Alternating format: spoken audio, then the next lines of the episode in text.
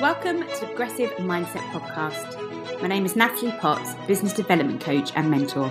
And each week I'll be bringing you an inspiring personal message to help you unlock creating a life full of energy, action, impact, and happiness. And today I'm going to share with you my experience of RTT, otherwise known as a rapid transformational therapy.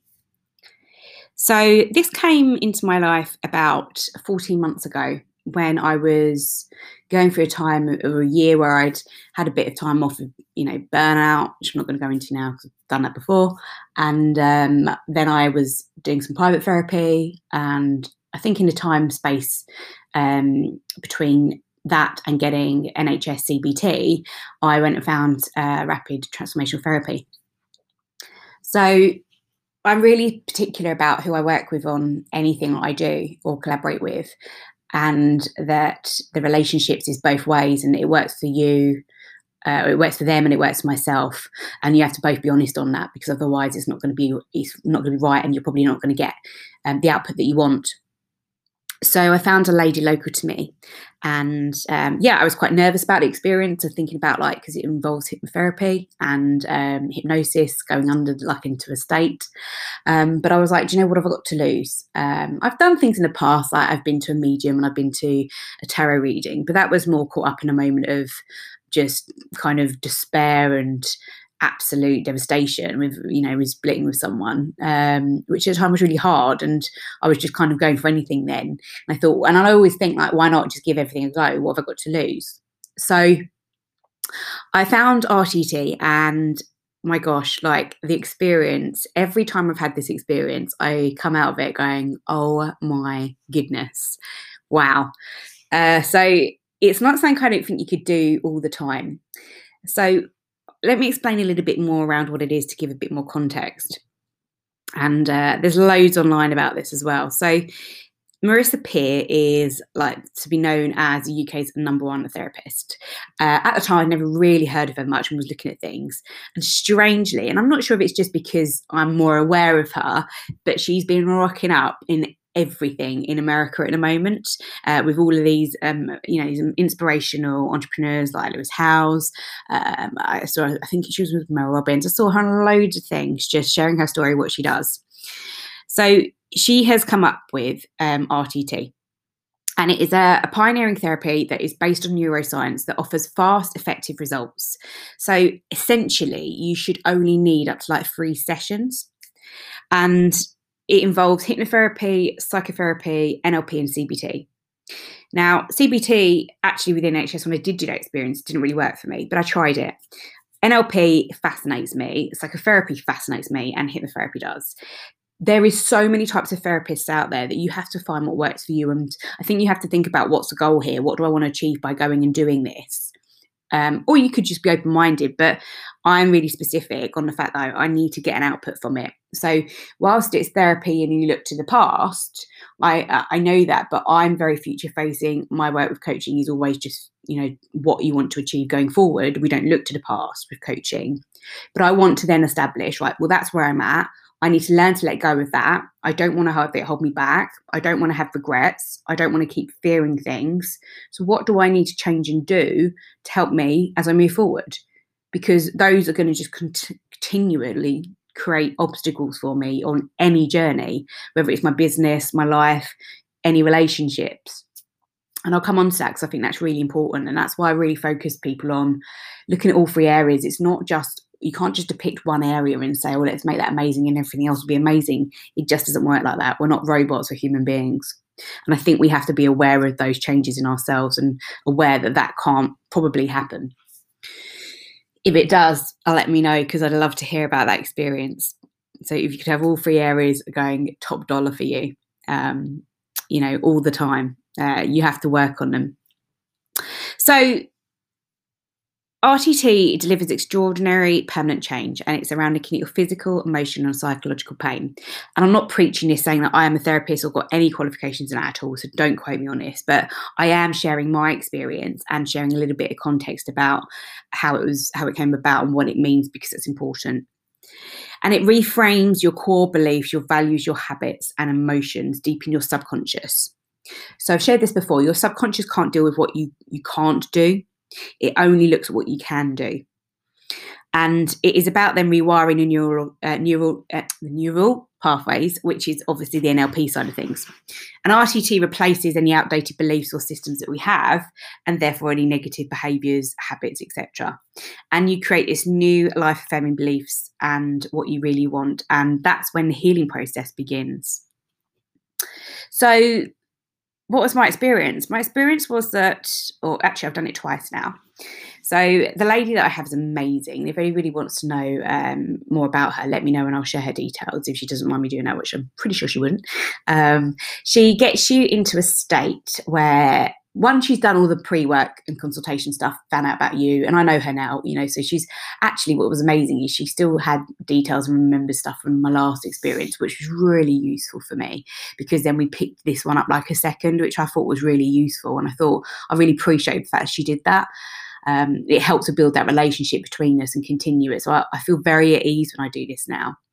So we picked up on things and it was to build on it really. I think what I learned in the first one was I went looking to um, kind of rewire some habits that were bad and that were impacting me in life daily. Um, and a lot stemmed around control and this obsessiveness of being perfect on everything um, and doing everything right and integrity, integrity. And actually, what it does is it just drains you. So I then have built on that awareness uh, since I've done that and continued. And I let a lot of stuff go. I, I realized that done is better than perfect. Progress is uh, more important than perfection. So I think that's really helped me. And I learned a lot about myself.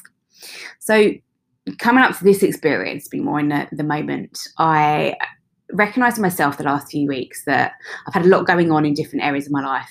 And like we all do, we've all got little certain struggles at the moment. It's very, very challenging.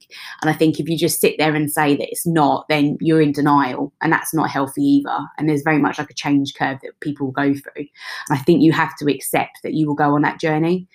How long you stay in each can be a little bit of a choice, but I, I, well, I, think most of it's choice actually, depending on what you want and and how you choose to reframe things and and and get yourself out of that. You know, it's only going to be you that does that, no one else. But I noticed that I was a bit stressed. Uh, I found it really hard not being connected to people, and I am a very social person. I adore my friends. I adore my family and I haven't been able to see them. And I, have really, really, really struggled with that. I live on my own, but I love that. And I'll come on to that in a moment because that's also important to reflect on. But I was just finding that I was getting a bit stressed at things, I was missing them. Um, I don't cry much, and that's not a good thing always. So, because it's a purge of emotions, and we know that sometimes when we cry, we're like a little child, it's like after we've done it, or they'll do that. A little child do that, that that breathing, panting, and then after, it's, it's just the body's way of um, doing what it knows to recover, and it goes into a fight or flight mode. So, it's it our body doesn't want us to be in pain; it wants us to to be healed and it wants us to be strong and it will do the right things for us. So sometimes it's okay to freaking cry, you know.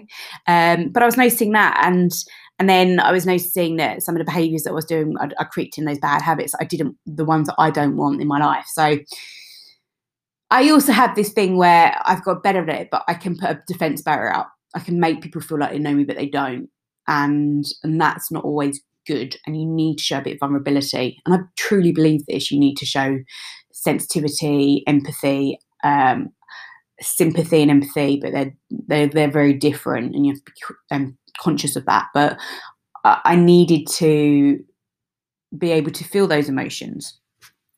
So the experience this time was different and she puts you into a state where she gets you into hypnosis, right? And you lie in that state of um, and if I do say anything wrong and people are more qualified than me, I do apologise, but that's tough because I'm, I'm giving it a go. And um, like I said, I'm not qualified, so I'm not, I'm not coming from that perspective. I'm coming from how it's helped me. And you're in a state and I can only say it's like a limbo where it's almost like if you you could you close your eyes obviously and you're very deep breathing and you're it's like somebody's looking on you or you're looking on yourself and you're just lying there asleep and you're in this limbo of oh, awake, not awake. For some strange reason, I deliberately tried to open my eyes this time. I was literally like, open your eyes, open your eyes. And I just couldn't. And I was a bit like, am I overthinking this or can I can I just not open my eyes? So she then asks you lots of questions and we get into the moments and she asked me to draw upon an example of an age when i was um, a couple of years ago and uh, what was going on and she, she, talks you into it and they use certain language to talk you into it. I noticed that this time. Really really interesting. And gets you to repeat certain things or say them out loud. So then i was asked to draw upon an example of when i was in my teens and it was so interesting. I drew upon an example when I was at drama, and um, I used to love drama. And I said, "Oh, I'm standing at the side of the stage, there's a spotlight in the middle. All the class are watching, but they're in the darkness, but I can just see them.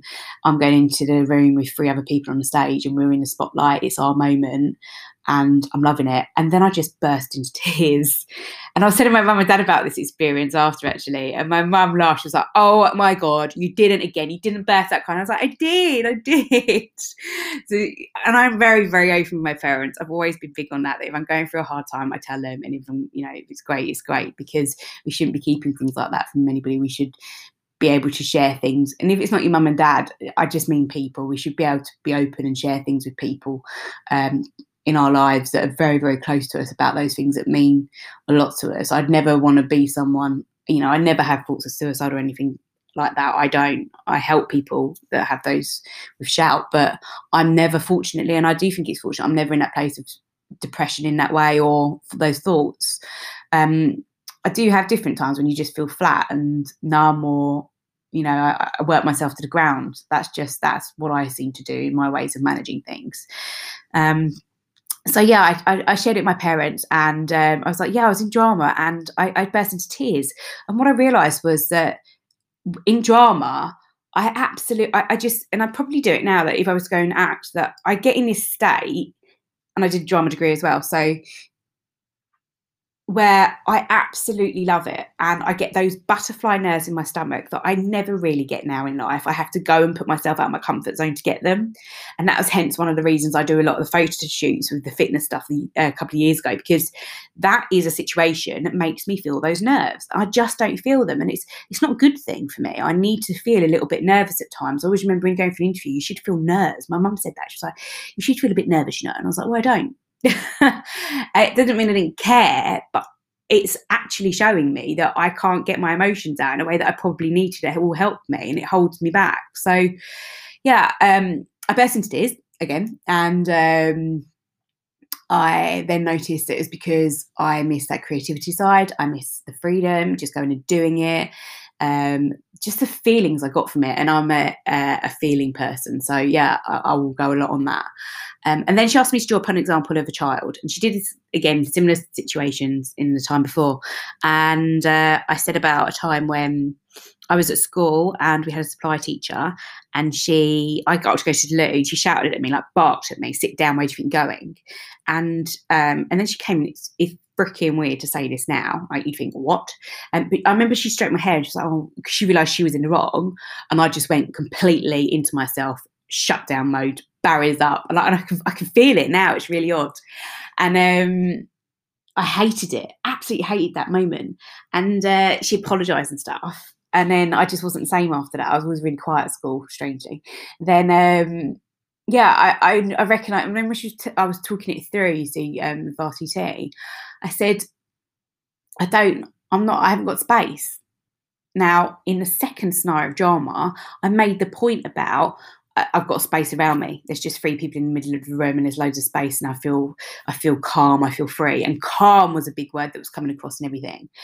So I was like, wow, this is this is odd. And then she draws all of examples and everything, and then um, and then we move forward to rewire stuff, and then say more what we can do, etc., and what you're going to do. And she then does a 20 minute recording, and you have to listen to that for the next seven days, AM and PM. So often I, I do it just before I go to sleep, and it works me into sleep, which is which is exactly what you should be doing, which I love. So it's kind of a meditation for me at the moment.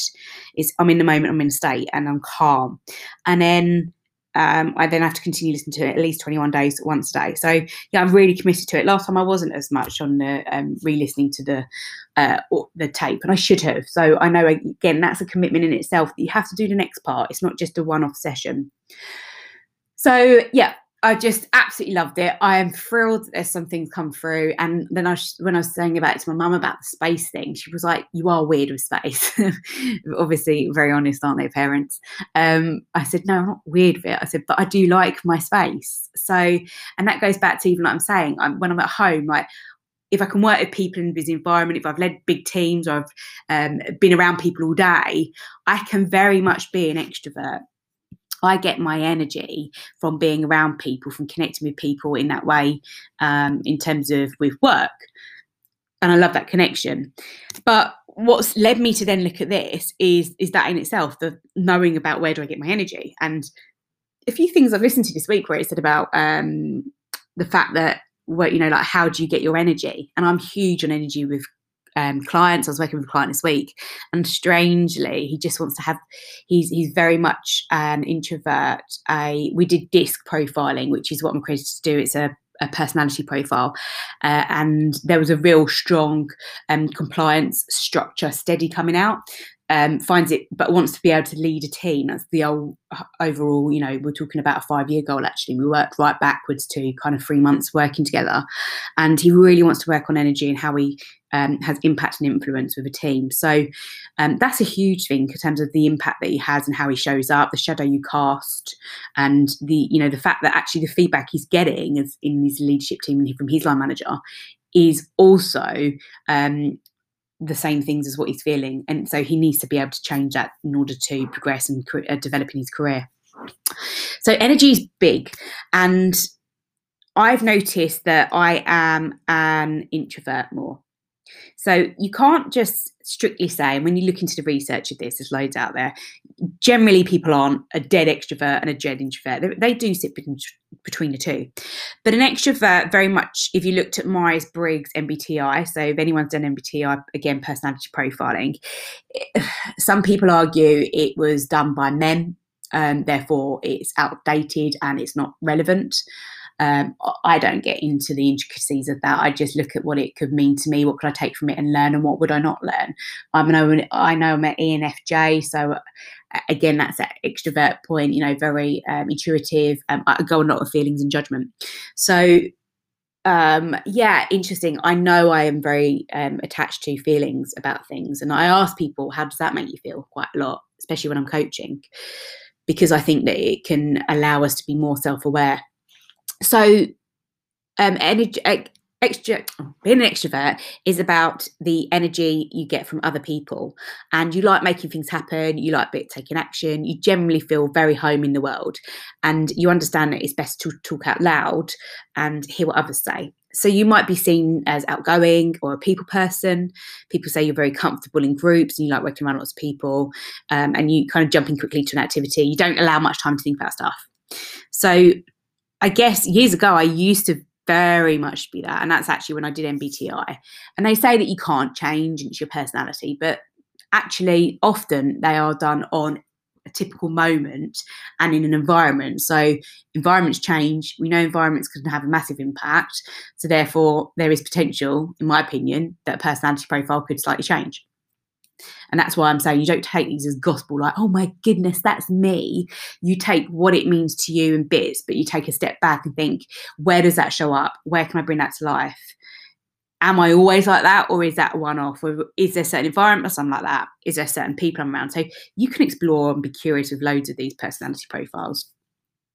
Introvert is that you like getting your energy from dealing with ideas, pictures, memories, reactions in your head, and your inner world. This is very much me, I've noticed. And I'm hoping you're kind of thinking, yeah, I'm definitely that, or I'm definitely, you know, an extrovert or introvert. So, uh, yeah, I, I love being around people, but I need to be at home. I love to have my space. And I say that, and that's why it was so interesting that it came up in RTT, this thing about space. And I said to my mum, I said, I'll be honest, if someone tries to touch my neck, I'll probably um, like instant, and I've done it a couple of times, which isn't great. And I don't mean uh, I sound like I'll be locked up actually, but I have a reactive state where I'd rather I'd probably just give you a whack if you touch my neck or got close to me and I wasn't expecting it. It's this, you know, like when someone makes you jump my I either go I don't kind of go close. I just go like defense out. It's so odd. Um and then probably end up apologizing. Hopefully, I will never do anything really bad. Um, but it's that instant reaction. Again, it's that fight or flight, and that's how I react. I guess I'm aware of it now, but I don't know how I can actually change that. But I will take the time to. I'm very, very reflective. Like I overthink, overthinking at times. Um, I can be reserved very much, and I feel very comfortable on my own. And I think this is where it links to this loneliness part that I'm not lonely at the moment. I love my time on my own. I love getting in and putting my feet up and chilling, doing what I want to do. And even when I've lived with people, I have often said, I just need half an hour when I get in. I know that sounds crazy to people, but my just give me half an hour to sort my stuff out, to sort me out, to chill, to get my PJs, go and have a shower, do what I want to do, and then I'm everything you need me to be. But I just want that time for me for a minute. Um, I'm, you know, you know when people like, you know, I could have a week on my own quite easy. I I go traveling on my own. I've been to Rome on my own. I've been to New York. I've absolutely loved it. And people, you know, they, message you a week to. I'm like, oh, I'm in Rome. And they're like, oh, who you with? And I'm like, yeah, I'm on my own. And like, you're on your own. I'm like, yeah, I love it. Like, I I am very happy doing that. I take time out. I'll read. I write. I just, um, I, you know, I'm really into looking at culture as I get older with things and history. So, yeah, I'm finding that that's me evolving as a person. Um, and I'm very reflective, so I don't tend to always quickly jump in on things. I'll be conscious of that. I also know that this means that when I'm in a room, say it's a corporate environment, and I was in, uh, this is just to give a bit of context, again, an example and bring it to life. But if I'm, uh, you know, with a group of uh, senior leaders and I um, and you know I was um, at the table. Um, I will not be that person that jumps in straight away. I won't be the me me me hand up. I know the answer. I've done this. I've done that. I kind of sit there and see how the room. I will watch the room. I will watch behaviours. I'll watch how people interact, um, and then I'll probably and I've been told that you don't say a lot, but when you do, you cut the room like a knife. Um, so I would rather have more impact. I don't think we need to constantly talk. Um, I think that we don't listen enough. So I will deliberately try and do that listening part. And then what I do say, I want to have impact, absolutely. And I want it to be down, you know, like right down to the core of the exact message. I don't want any ambiguity. I will give it clear as everything I want to. So um, yeah, really interesting to look at the extrovert and introvert. So think of how you show up. Maybe what would others say about you as well, and and the impact that has. And I'm drawing this in because I think it's really important that we know that we shouldn't be embarrassed to say that we are getting therapy. I still feel with mental health and the work that I do with Shout as a volunteer that having these conversations are a taboo or that people get nervous. They're not confident in knowing what to say. I'm trained with Shout, but I will directly say to somebody, I just need to check in for your safety. You taking your life today? Years ago, I used to think you could never say that but you actually have to.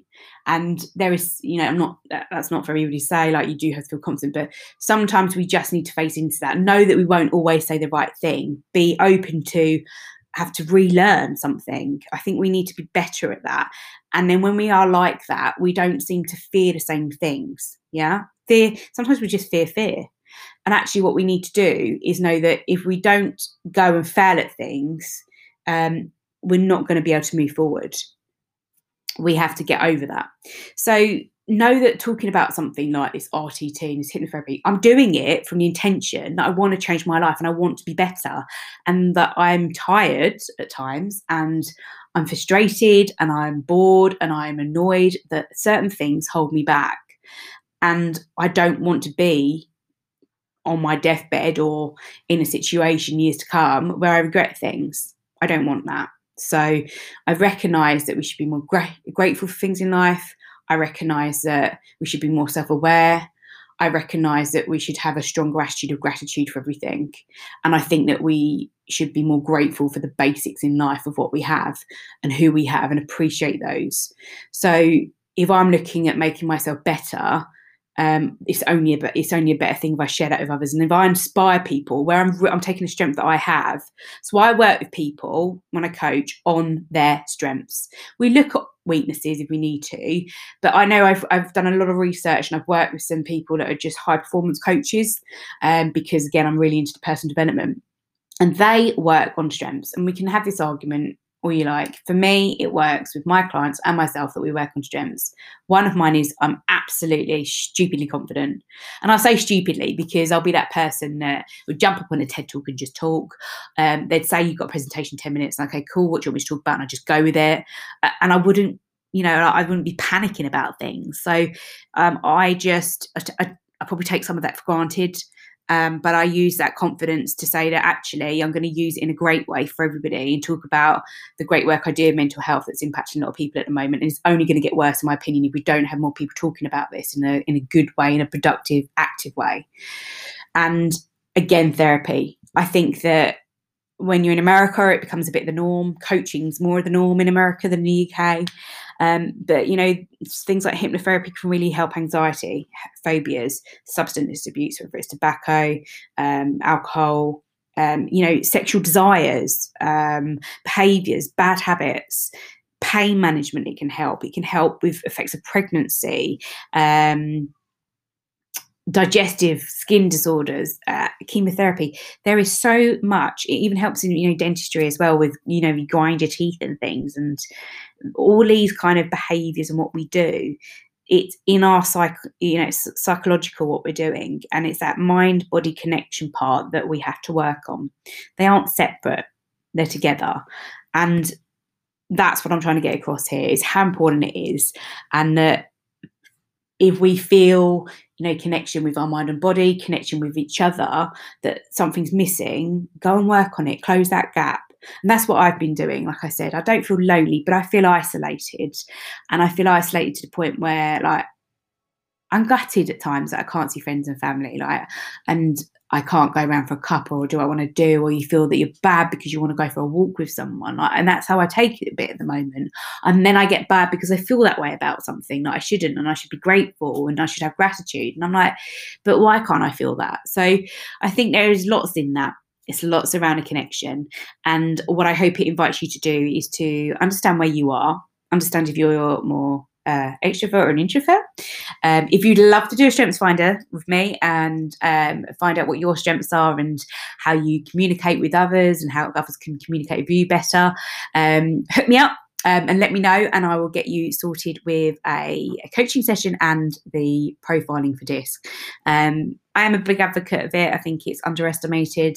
And I think people actually don't face into those. They think they know themselves really, really well when they don't.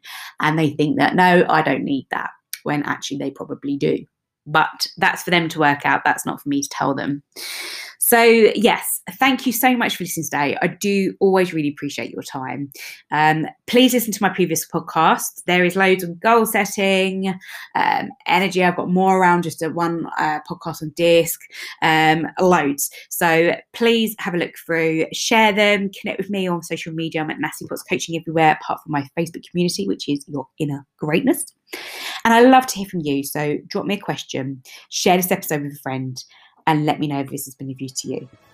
But as always, whatever you do, have a great day.